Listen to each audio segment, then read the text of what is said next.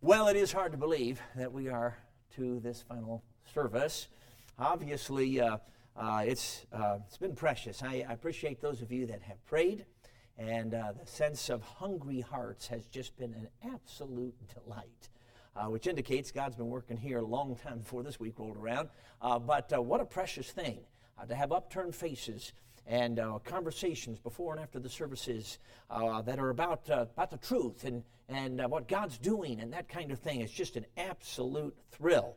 And uh, Pastor, thank you for again the privilege of being here. So enjoyed the fellowship with you and Nancy, uh, just precious. And special time yesterday with the men who came in and all of that. But it's been an absolute delight, and been good to get to, to, know Pastor Vanderhart as well. As I mentioned earlier, his dad is a dear friend of mine.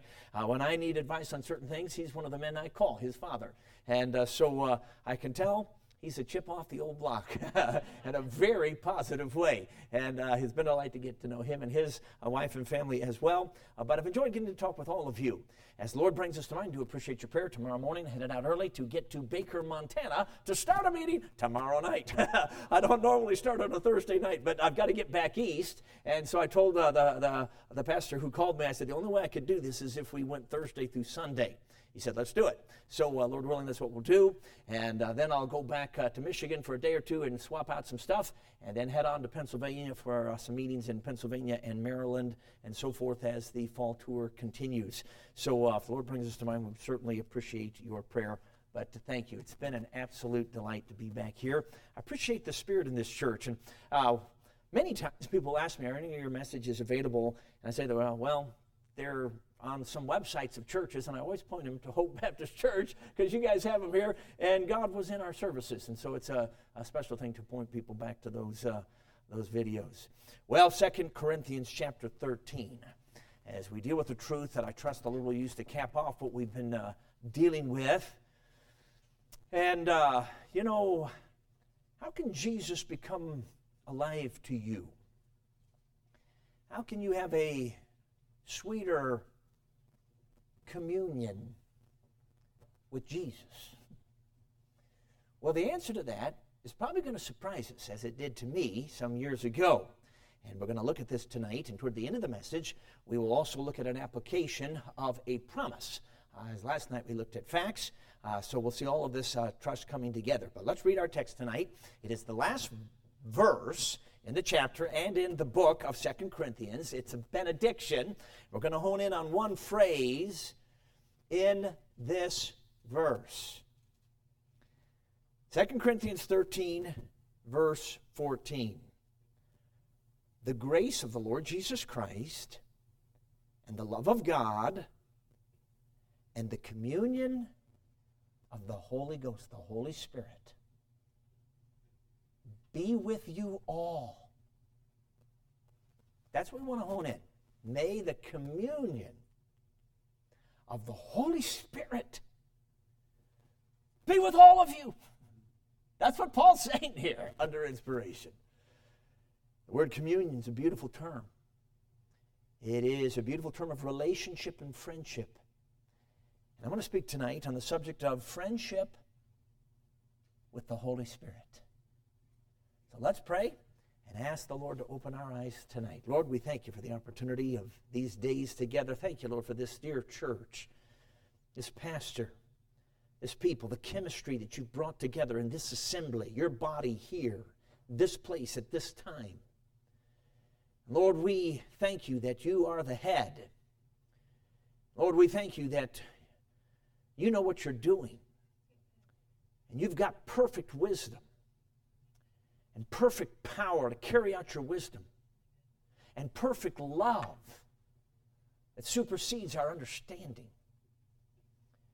And so, Lord, tonight, open our eyes once again to truth.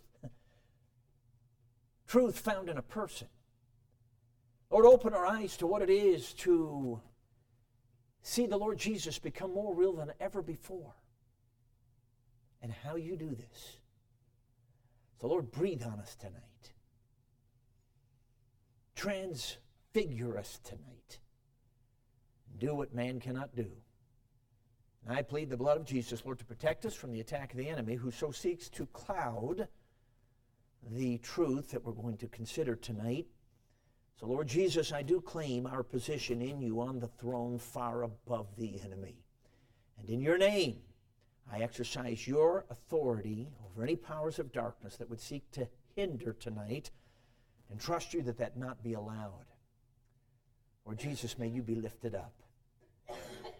May we truly embrace you. We thank you in Jesus' name. Amen. How many of you know the name from the 20th century, Walter Wilson? Would you raise your hand if you know that name?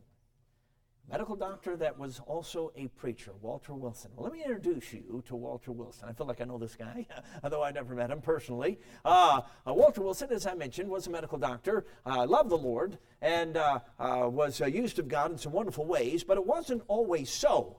He wanted to be used of God. He was very sincere, very faithful. I mean, as a clock. I mean, always in his place, all that kind of thing. And but very ineffective. Ever felt that way? and uh, very fruitless, especially in the area of the gospel in seeing people saved, discipled, uh, assimilated, and going on for God. Just very fruitless. And God used a confrontation one day, a good confrontation, with a missionary from France, a man of God, who asked Walter Wilson this question. This was going to change. This was going to lead to radical change in his life. The question was what is the Holy Spirit to you? And Walter Wilson, you know, brilliant man, promptly replied, Well, he is the third person of the Godhead. To which this man of God responded by saying, Well, what you've said is true, but you didn't answer my question. I asked, What is the Holy Spirit to you? What does he mean to you? And Walter Wilson said he stood there awkwardly with a long pause and finally got honest and said, Well, he means nothing to me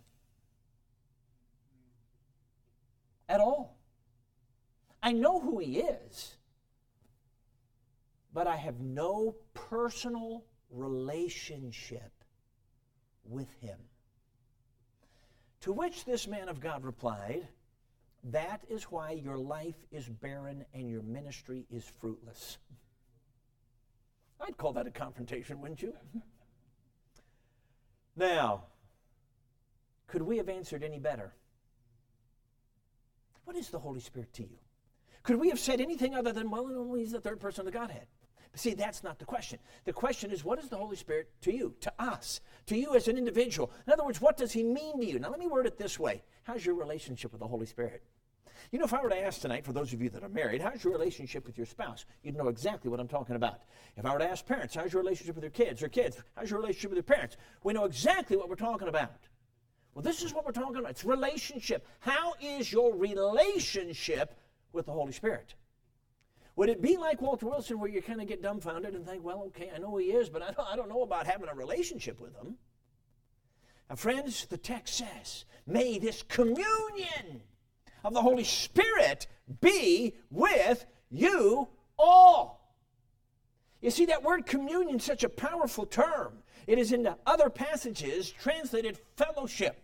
It is a word that is dealing with a sharing together. See, it's interactive, it's mutual, it's reciprocal. Uh, it is a term that deals with a joint participation, a functioning together as one. See, it's a beautiful, picturesque term of friendship. And it says, may this friendship, this partnership, this communion, this fellowship with the Holy Spirit be with all of you. Now, friends, all of you. This is not just for certain people. No, this is for every child of God. It is uh, regardless of your age, regardless of how long you've been saved. This is for every. This is the will of God for every child of God. And so we need to ask ourselves: Do we have a rich, vibrant relationship with the Holy Spirit? Because God desires us to. Now, how can the believer as the human partner in this relationship cultivate, develop a vibrant relationship with the Holy Spirit, who is obviously the heavenly partner. Well, in order for us to fulfill our responsibility in this miraculous friendship, we must understand who the Holy Spirit is to us. That will provide insight into our relational responsibilities to Him. So, from a vast realm of scriptural truth tonight, let's look at three biblical affirmations of who the Holy Spirit is to us. Number one, He is the divine partner. In this partnership, in this friendship, in this fellowship, He is the divine partner. That means we're talking about having a relationship with God. Now, friends, since the Holy Spirit is the divine partner, we must honor the Spirit as God, along with the Father and the Son. In fact, we see all three persons of the Godhead spelled out in our text the grace of the Lord Jesus Christ, there's God the Son, and the love of God, referring to God the Father, and the communion of the Holy Spirit be with you all. Okay, so we have the whole Godhead here. And what I'm simply saying tonight is that in this relationship, See, when we're placed into Christ and Christ is placed into us, He does that through the person of the Holy Spirit. And so, in this partnership or in this relationship with the, the divine partner, the Holy Spirit Himself. And thus, since He is divine, we must honor Him as God, as deity, along with the Father and the Son. But I will say, there's a lot of confusion on this. A lot of it. So let me ask, let's just walk through a couple of questions to try to seek to clarify that confusion through the Word and the Spirit. First of all, is the Holy Spirit truly God? What's your answer? Yes. Okay, we know intellectually, yes, He is God, and you're correct. So, in your affirmation intellectually, you got it right. We got an A so far. But do we treat him as God? Because if we don't, we really don't believe he's God. And I have met many people who are Trinitarians on paper, but they are not Trinitarians in practice. Because you act out what you really believe. And often the Holy Spirit is basically neglected, or in the very least, relegated to a second class position, as it were, within the Godhead. Because there have been excesses in the name of the Spirit, especially back in the 1970s. And so people say, well, I don't want that wildfire. And then they begin to ignore the Holy Spirit and unwittingly relegate him down to a second class uh, position. I was uh, talking with, uh, uh, was in a church setting just like this, and we had a Q&A, Q&A time. And we were talking about this, and uh, the, the, head deacon of the church said, You know, you're right. He said, uh, uh, I think I mentioned this to the men yesterday during uh, one of the sessions with the preachers, but this man said, He goes, I kind of figured the fundamentalists have the Father and the Son, and the charismatics have the Holy Spirit. and it's been killing us for several decades now. Because what's happening is the Holy Spirit is just kind of neglected he's just, you know, we're not supposed to talk about him, is the idea, and uh, so forth and so on. And so we're really not treating him as God. Now, friends, he's God. And if we're not treating him as God, then down deep we really don't believe he's God, even though we say we do. Do you know that's a big error? And it does need to get cleared up because you're right, he is God. How about the Great Commission? Make disciples of all nations and baptize them in the name, singular, of the Father and Son and Holy Spirit. See, we have one God in three persons. The Holy Spirit, therefore, is God. How about Psalm 139? Whither shall I flee from thy Spirit? There's not a place you and I can go where the Spirit is not there because he is omnipresent. Well, only God is omnipresent. Ah, the Holy Spirit is God. Hebrews 9:14, he's called the eternal Spirit. Well, only God is eternal. Ah, yes, the Holy Spirit is God. Okay, People think, well, you know, doesn't everybody believe that? Well, I'm not convinced. Let's go to a second question. Should the Holy Spirit be glorified as God, along with the Father and the Son. Well, is he God? then the answer should be obvious. And yet, the waters have been so muddied up.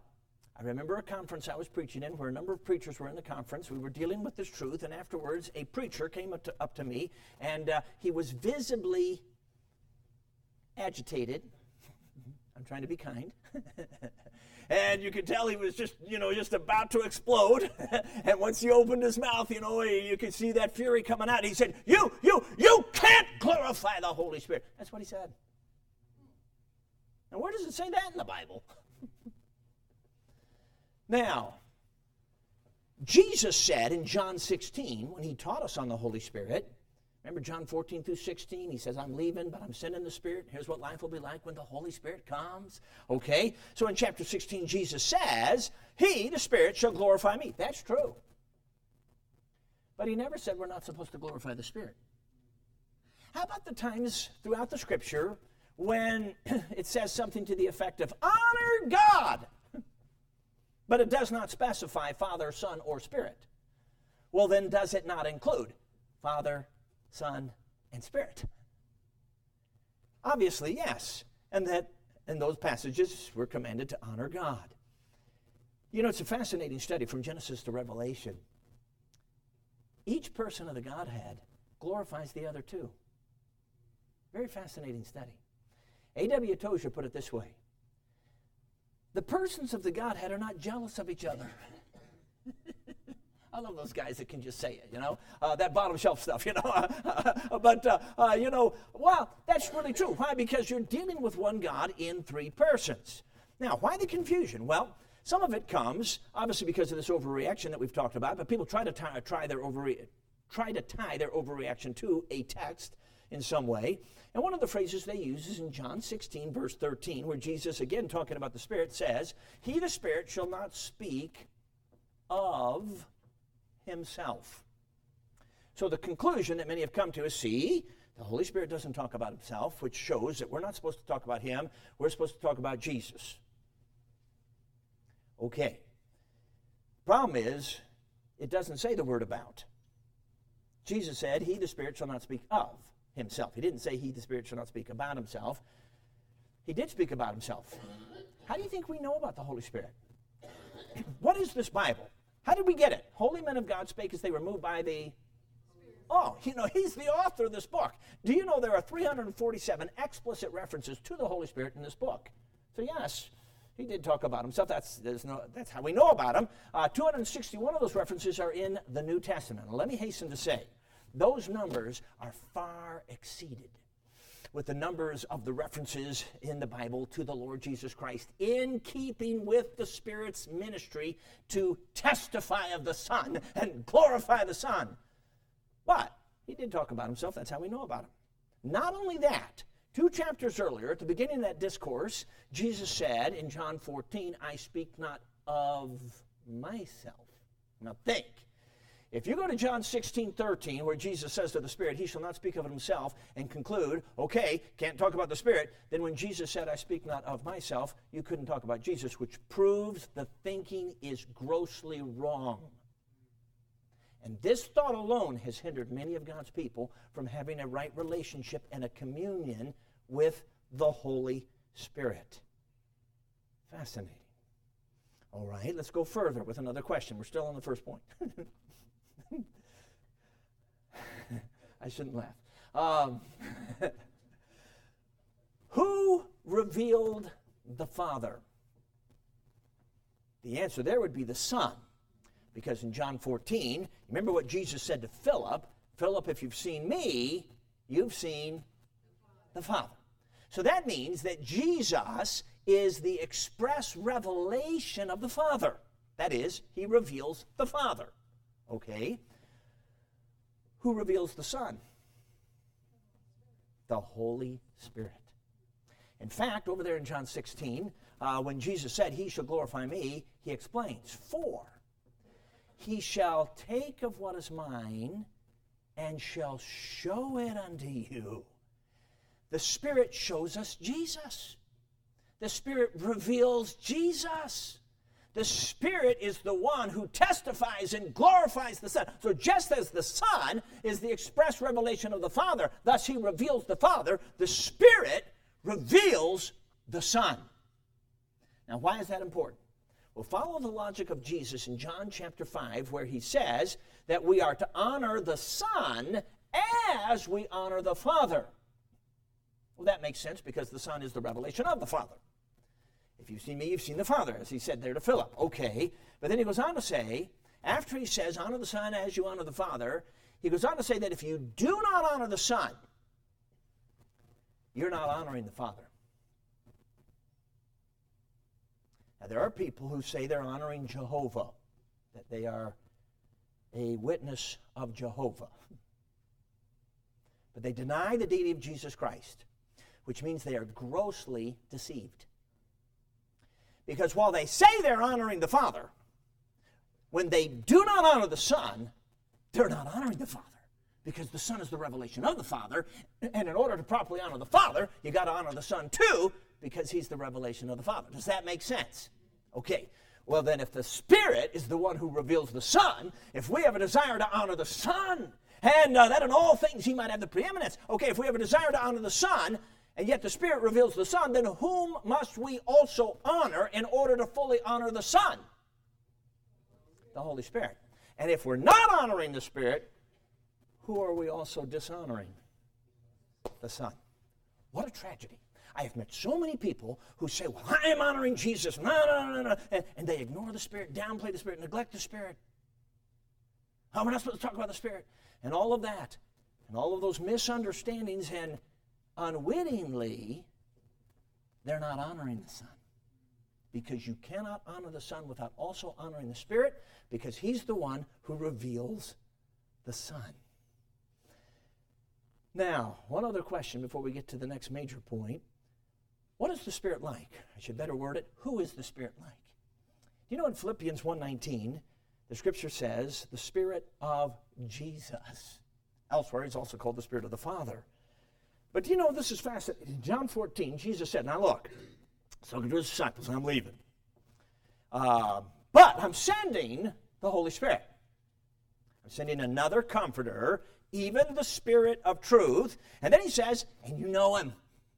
That's an interesting phrase. And you know him. And then he explains, For he dwelleth with you and shall be in you. Next verse. I will not leave you comfortless, literally as orphans. I will come to you. Now, wait a second. He just said, I'm leaving. And I'm sending the Holy Spirit. And you know him because he dwells with you and he will be in you. I will not leave you as orphans. I will come to you. Which lets us know that the Spirit is here not merely in the stead of Jesus, He brings the very life of Jesus right into us. There's our life streaming concept. The Spirit is bringing the very. I will come to you, Jesus said. And yet he said he was leaving. It's because of the Spirit taking that throne life of the glorified, triumphant, enthroned Christ and streaming that very triumphant life right into us every moment, as we've been dealing with all week long. Now, let me personalize this. A number of years ago, I was sensing, you know, I don't think I have a close relationship with Jesus. And I was really bothered by it. You know, I'd read, you know, about Jonathan Edwards, and he'd go out in the woods and uh, revel in God for two hours, and I'm thinking, what's that? and uh, especially when it came to Jesus, I thought, I, I mean, you know, I'm saved. I was already in full-time ministry, uh, but I, I did not sense a close relationship with Jesus. Now, God stirred me in His providence at that time in my life to do a study from Genesis to Revelation on the Holy Spirit. Now, my burden was I need to have a close relationship with Jesus. I'm just going through motions, just drifting along, doing the stuff, do church, do Christianity, do the list, give me the box. But the relationship thing isn't there. And God, in His goodness and perfect wisdom, led me to study the Holy Spirit. So I'm studying Genesis, Exodus, and wherever the, the Spirit is mentioned, I'm making notes. I still have these notes. Oh, wow, there's way more than I realized. And so, uh, you know, all through that year, I'm studying the Holy Spirit, Old Testament, now New Testament, and all this rich, detailed truth on the person and work and ministry of the Holy Spirit. And you know what happened? The Son, S O N, rose. Because the Spirit testifies to the Son. The Spirit glorifies the Son. So if you want to know the Son, get to know the Holy Spirit, and you'll soon be crying out, What a friend we have in Jesus. This is how it works. And this is why Satan has tried so hard to get God's people off on the Holy Spirit. Whether it's strange fire or no fire. Neither way, it's off. Because he knows that when you get to know the Holy Spirit, then you have an intimate relationship with Jesus. That's how this works. And thus, since the Holy Spirit is the divine partner, let's honor him as God. And Jesus, and quite frankly, the Father, will become more real than they ever have before. Secondly, not only is he the, the divine partner, he is a personal partner. This relationship is a relationship with God, but it is a relationship with a person. And since the Holy Spirit is a person, a personal partner, a person, then we must treat him as a person. Now, that was deep. Since he's a person, treat him as a person. That's exactly what we need to do.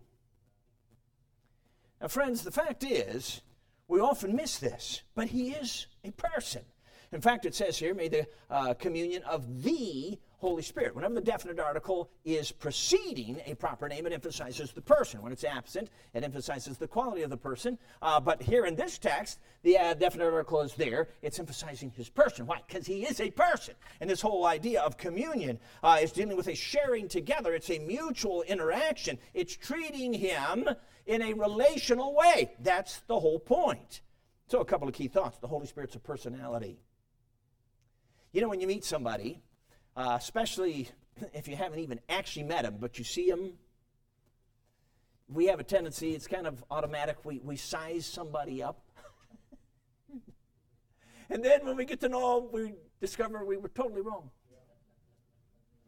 Either positively or negatively. but, uh, you know, it takes time to cultivate personality. Okay? Tozer again said, cultivate the Holy Spirit's personality. Get to know him. He's a person, which means he's not an impersonal force. I'm sure in this audience, you know enough to say, well, that's right, he's not a force, he's a person. Then why do so many say things like this? You know, something told me.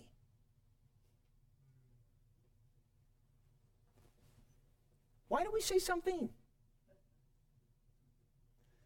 Because that's what we really believe, even though we say he's not a force. But you act out what you really believe. And when people say things like something, it shows that their real belief is more that he's a force. Maybe because they've been watching too much Star Wars. But, friends, this is not the same concept of may the force be with you. This is the person of God, the Holy Spirit. He is a person. How would you like to be called something? not only that, he's not an inanimate object. It's not a signpost. Some people think, well, you know, I need direction. I'm looking for that sign that says this way, you know, whatever. No, he's a person who's in you, who speaks to you and says, you know, this is the way. Walk ye in it. oh, yes. Have you ever been like in a doctor's office or somewhere, and there's several people, and the Holy Spirit says, you know, go talk to that person there? Ah, that's what we're talking about. See, he's a person, he's a personal guide. He leads us, he actually speaks to us.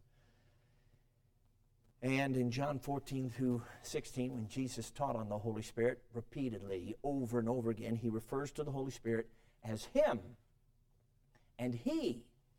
Which means when we got saved, when you got saved, He, not it, moved into you. Now, um, I've been in evangelism 31 plus years now. Every year, every so often, in churches just like this, uh, good churches, I'll be in a conversation with somebody in the church, and we're talking about the Holy Spirit, and they will refer to the Holy Spirit as it. And really don't even realize what they're saying. Now, what would you think tonight if after the service, Pastor Outler and I are in the lobby and we're talking about you? And you know, there's just something about it. You know, the, the antennas go up. what? Mm, somebody's talking about me. and uh, so you walk by and you slow your pace. Oh, what are they saying? Is it good? Is it bad? and let's suppose as you walk by, as we're talking about you, that every time we refer to you, we refer to you as it. and uh, it said this. you know, and it did this. Now, let me ask you would that be offensive to you? Sure, it would. Then maybe we need to get right with the Holy Spirit, and I mean it. Friends, He is a person. You know, the scripture says, Grieve not the Spirit. Only a person who loves us can be grieved. So He's a personality. Are we treating Him as a person? But not only that, this partnership, this friendship is a relationship and to have a good relationship, you have to relate. Well, there's another deep one.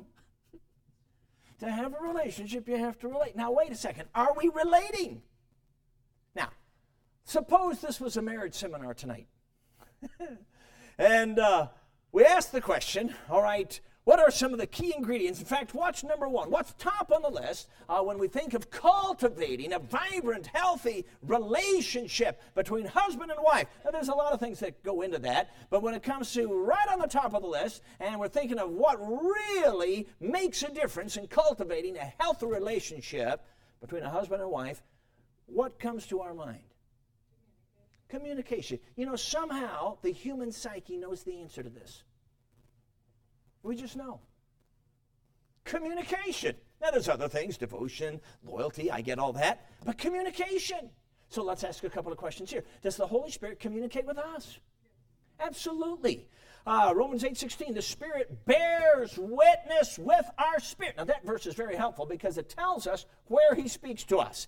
Now remember the other night we talked about body, soul, and then spirit. That was the old man that died with Christ and now raised the new man. That's the regenerated spirit, and that's where the Holy Spirit moved in. So it's your core, not your outer man, your inner man, your core, not your circumference. Some have more than others. Oh, I shouldn't have said that. Uh, but, uh, but it is that inner core where the Spirit bears witness with our spirit. And in that text, goes, uh, the scripture goes on to say that we are the children of God. Not that we feel like, but that we are. See, it's a knowing. When the Spirit speaks down deep, you know. Sometimes it's just a deep knowing. Sometimes words are formulated in your mind that you didn't concoct, and you know that God's speaking to you. But the point is, He's speaking. It's not your outer man, it's not outside audible voices. It's the Holy Spirit speaking to your spirit. And from there, working out through your mind. And so on. Now, yes, he speaks to us. Okay, so second question Can we talk to him? Well, is he God and is he a person? Then the answer should be obvious. But again, there's so much misunderstanding for fear of wildfire, and I get that. But the fact is, it's killed us because then we just neglect the Holy Spirit. Walter Wilson put it this way you know, He's in you, He's present, therefore, and personal presence automatically carries with it the privileges of conversation. I have an evangelist friend named Jimmy Cook used to be a gangster in Detroit, and God saved him years ago, and uh, he uh, has served the Lord all these years.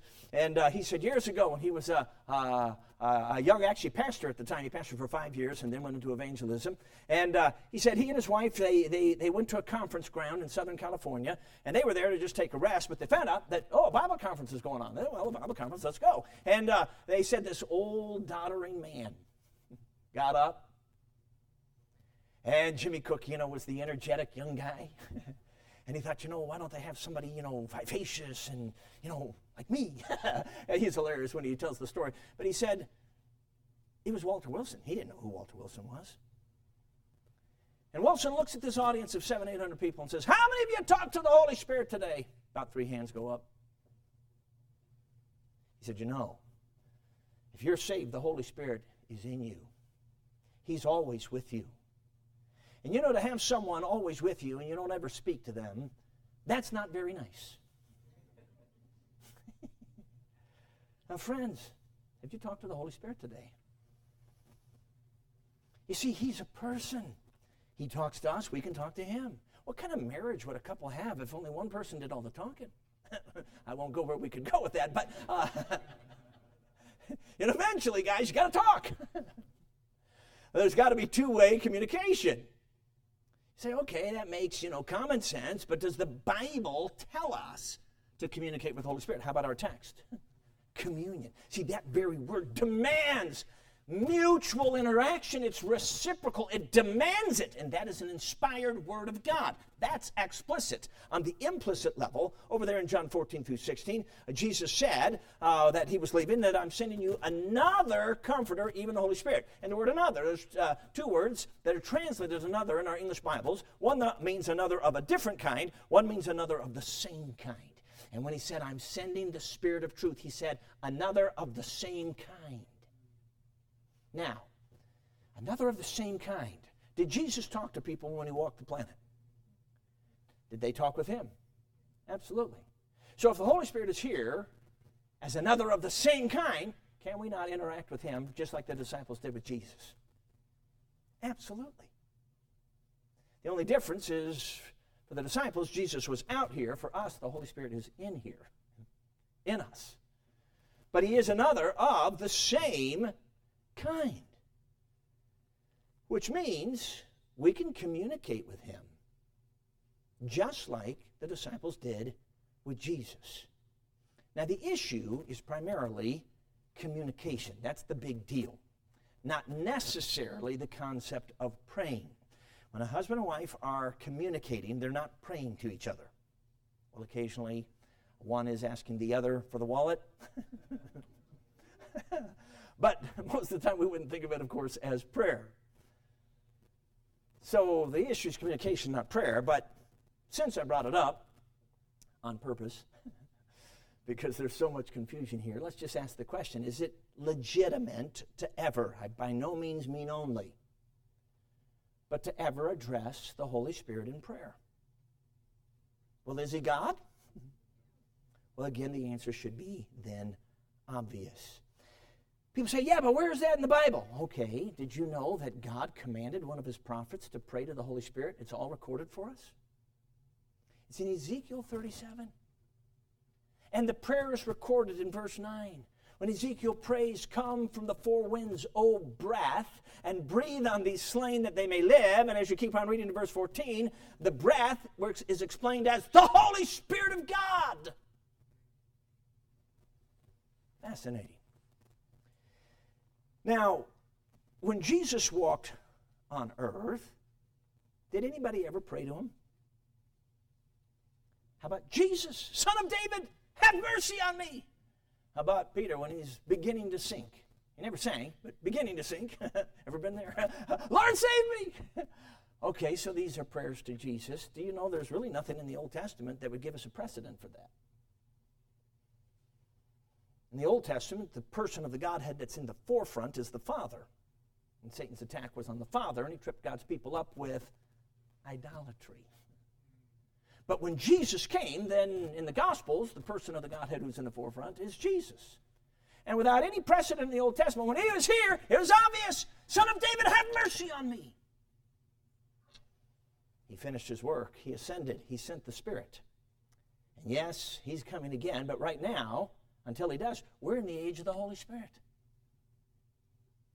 See, Satan's attack corresponds to the person of Godhead who's in the forefront of a given, can I use the term dispensation?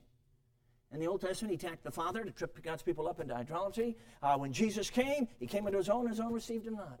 Because that's where the attack was. And now the Holy Spirit is here. And where do you think that the, the attack is? on the person of the Holy Spirit. And that's why there's all this confusion.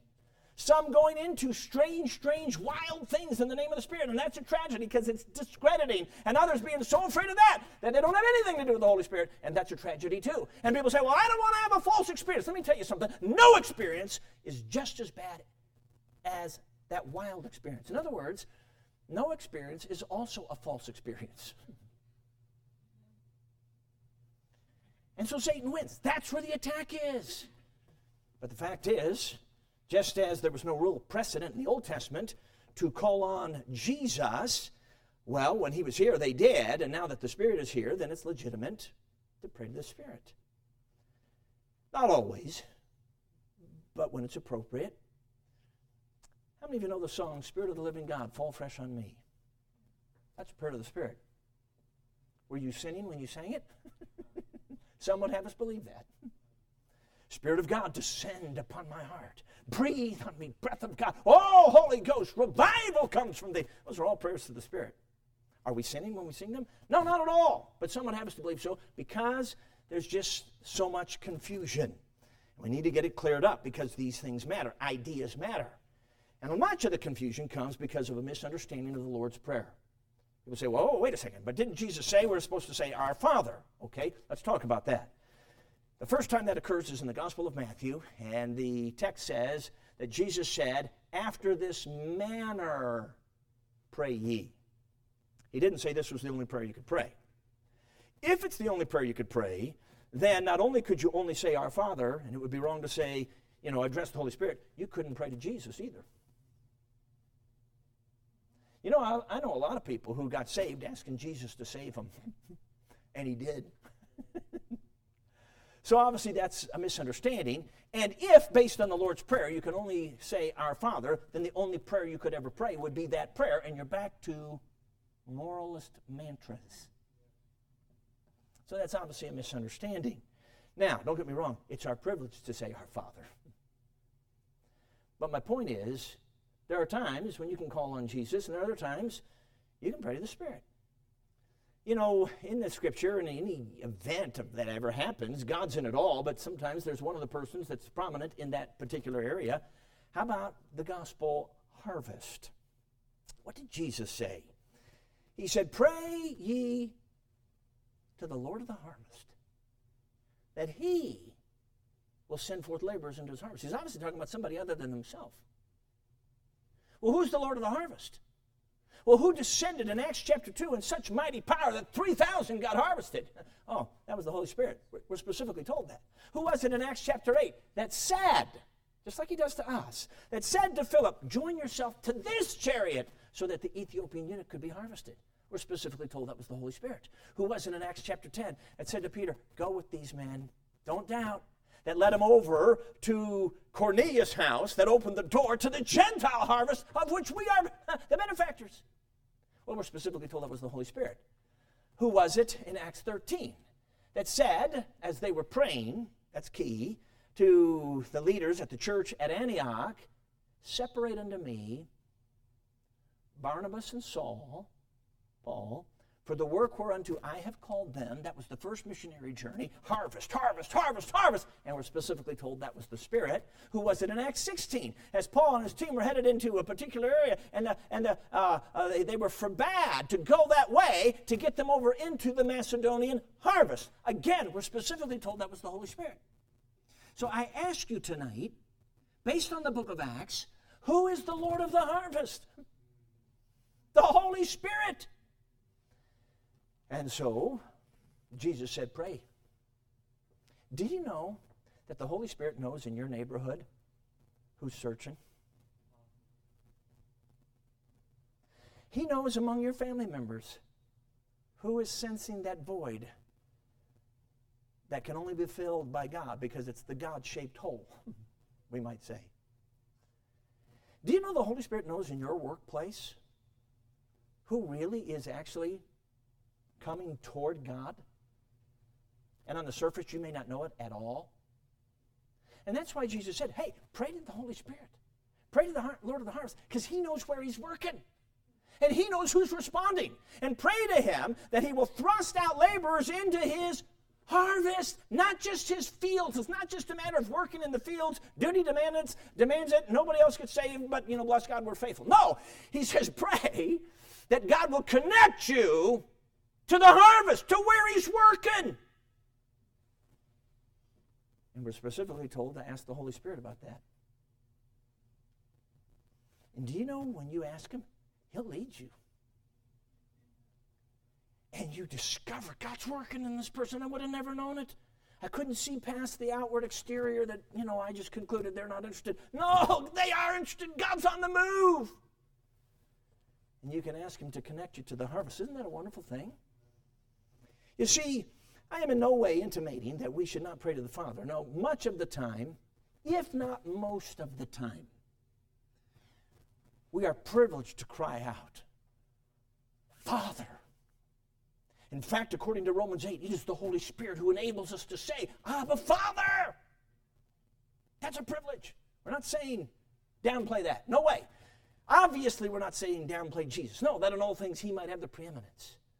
But we are saying, let's stop neglecting the Holy Spirit.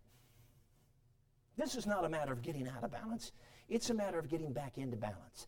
And I will tell you, in these 30 whatever years on the road, that when there are individuals and congregations who get right with the Holy Spirit about what we're talking about tonight, it is amazing what happens as the Spirit lifts up Jesus and people experience life again. I remember some dear Filipinos in the fall of 2000. Oh, Holy Spirit, forgive us for not treating you as a person. I think of a preacher in Singapore who got up in front of his congregation. This is Chinese culture. You don't do this unless God's working. And apologized to the Holy Spirit in front of the whole shebang for neglecting him. And in both cases, revival just exploded. In the church in Singapore, from that moment to five years later, they grew from 250 to 2,500 with no gimmicks and no, com- no compromise. It's connected, folks. Now, there's more to it. Because when you start acknowledging the Holy Spirit, it leads you to pray. And now, uh, when you acknowledge Him in the prayer meeting, you actually pray and it counts, and it's not just, you know, mechanical prayers. See, it all just keeps snowballing. But it's the relationship with the Spirit. So, He's the divine partner, thus should be treated as God. He's the personal partner, thus should be treated as a person. And now, finally, He's the senior partner. You know, in the business world, when you have a partnership, and you have a junior and a senior, you got to figure out who's the senior and who's the junior, you're going to have trouble. the two headed monster stuff. Well, obviously, the Holy Spirit's the senior partner, and therefore we must yield to the Spirit as the senior partner, as Lord and life. 2 Corinthians 3:17. Now the Lord is that Spirit. Isn't that interesting? The Father is called Lord, the Son is called Lord, and the Spirit is called Lord. And it says there, now the Lord is that Spirit, and where the Spirit of the Lord is, there's liberty. In other words, where the Spirit is yielded to as Lord. Where He's Lord. In other words, where you're you're playing it out. He's Lord. You're yielding Him as Lord. That's when there's liberty.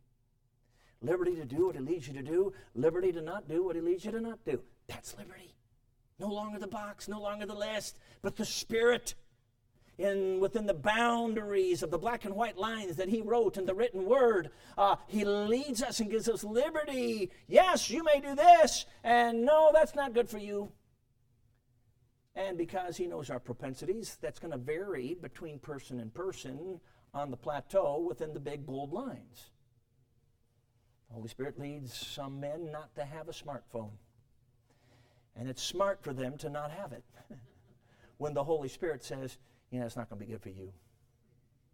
Does that make sense?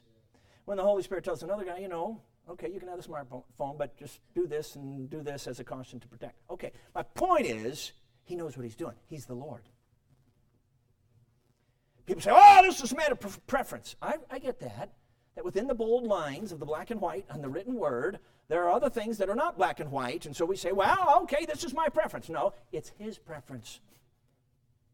See, the communion with the Holy Spirit. And by the way, we don't have to fear because He has perfect wisdom and perfect love. And yes, He might lead you to draw a line, but He doesn't lead the next guy to draw a line.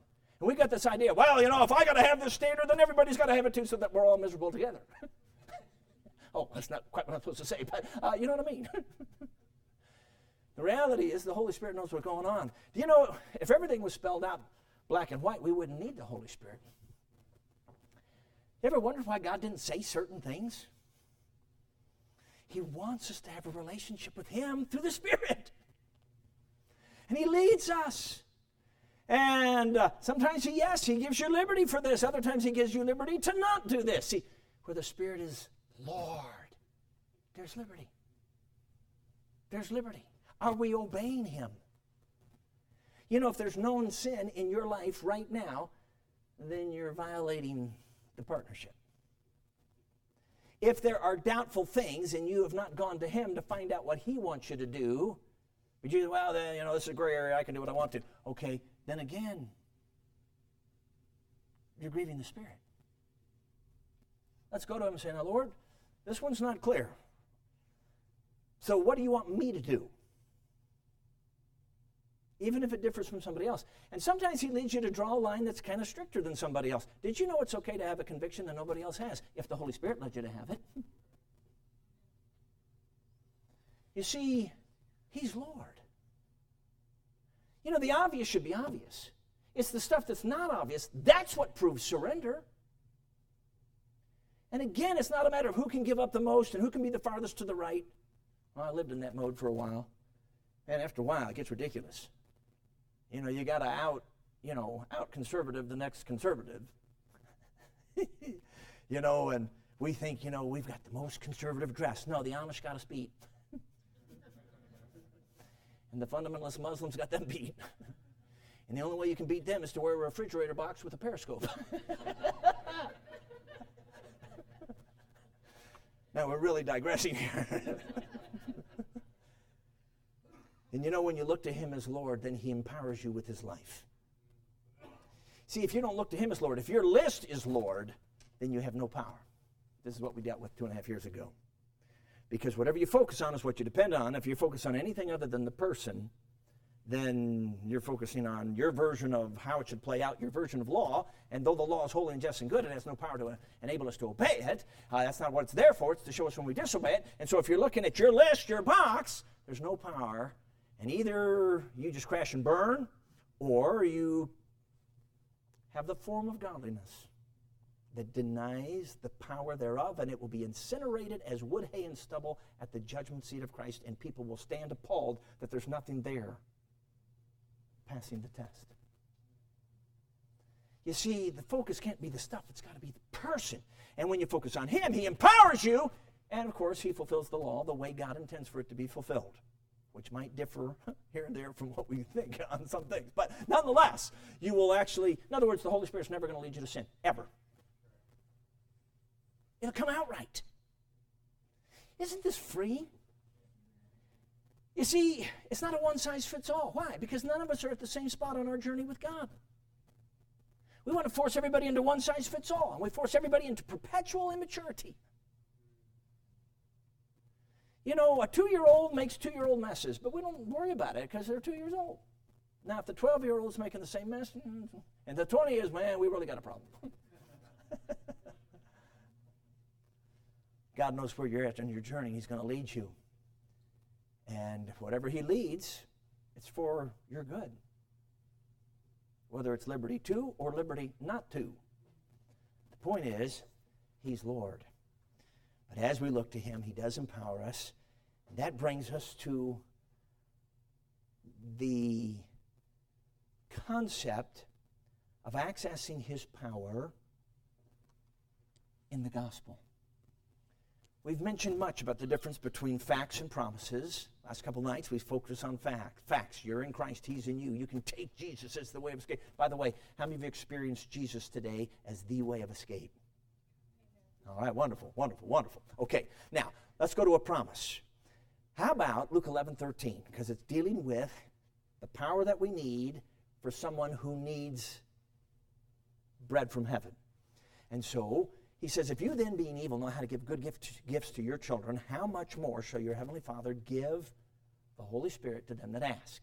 Okay, remember, it's the context. You know, if a child asks for uh, uh, fish, is you know, is your parent going to give him a stone or a scorpion, whatever it is? So, if you then, being evil, know how to give good gifts to your children, how much more shall your heavenly Father give the Holy Spirit? I mentioned a moment ago when the definite article is in front of the proper name, it emphasizes the person. When it's not there, it emphasizes the power of the person. Uh, in the English, it's always inserted because it would sound funny without it, so it's rightly rendered. But in Luke 11 13, that definite article is not there. Here's what it's saying If you then, being evil, know how to give good gifts to your children, how much more shall your heavenly Father give Holy Spirit? Holy Spiritness, we might say. The quality of the Spirit, the overflow, the aura of the Spirit to those who ask. Now, think of the analogy here it's the children asking for food. Do good parents wait three weeks when the kid's hungry? You say it depends on which kid. No, I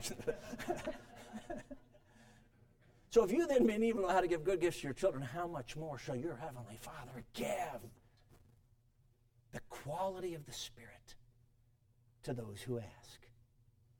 And friends, facts are already there. You can take them. Christ is living in you. Thank you, Jesus, and you experience His patience, His love, and purity, and so on. But when it comes to influencing somebody outside of you, the rhemas of God that we talked about on Sunday night are given to us in the future tense. They're promises. I'm just giving you one here. And so when we need the power of the Spirit to free us to be unashamed of Jesus and to enable us to speak so that there's the overflow of Jesus and to convince the hearer so that they get it, okay, we can ask. God, I've got so and so at work. You're burdening me about them. If you're burdening me, that means there's something going on here. And so I'm going to take that as my cue that you're moving in their heart. Now, Lord, I've got an opportunity. I could talk to them at lunch today. God, I'm asking you. Free me to speak. God, make me unashamed of Jesus. And, uh, uh and Lord, convince them. And as you're asking, because it's not is yet, the Spirit of God will bear witness with your spirit. You got what you're asking for. And it just went from will be to is. And once it moves to is, you can stop asking and start taking and say, Thank you, we're getting it. and then you act on it. So ask, take, and act. Okay, back to Walter Wilson. That's your cue that we're almost done.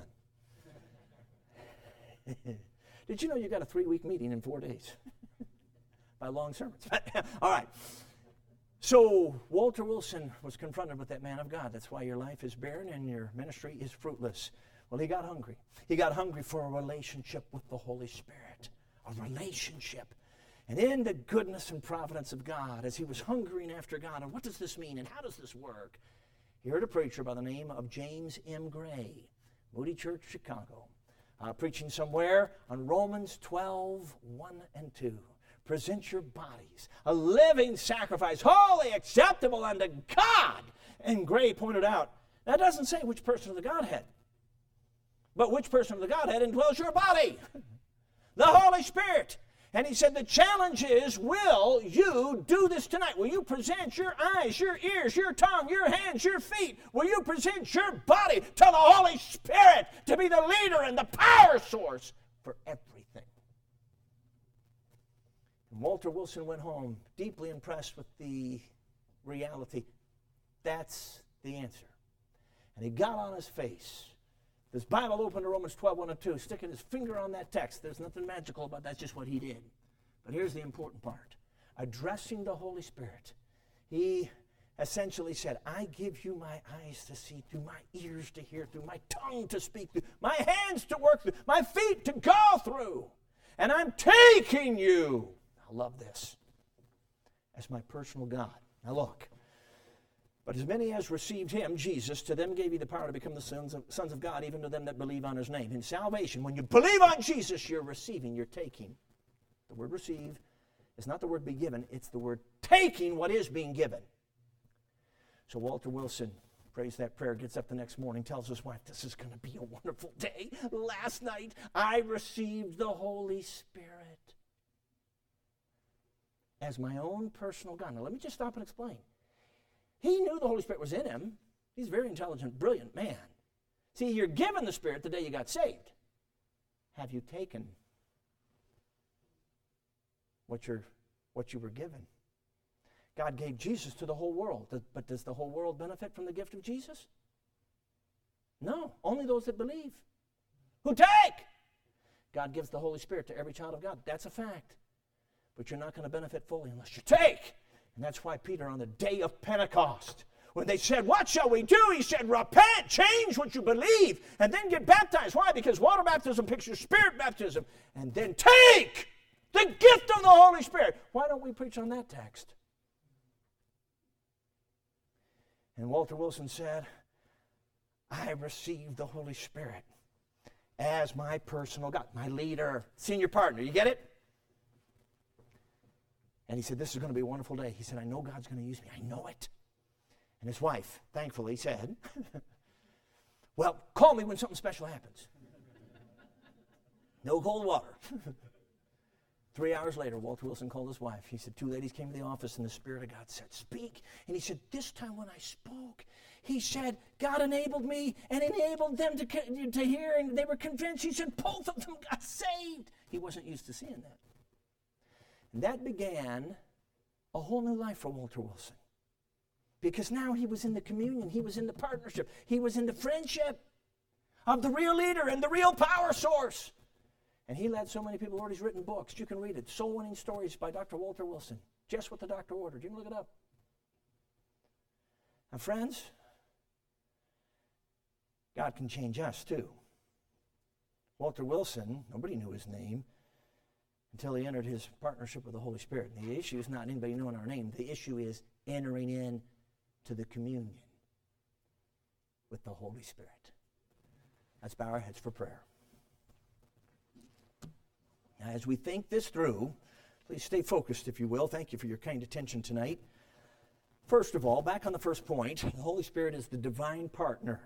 I'm going to ask the pianist if you'll just wait until I give you the cue on playing the music. But stay with me here. On that first point, the Holy Spirit is the divine partner.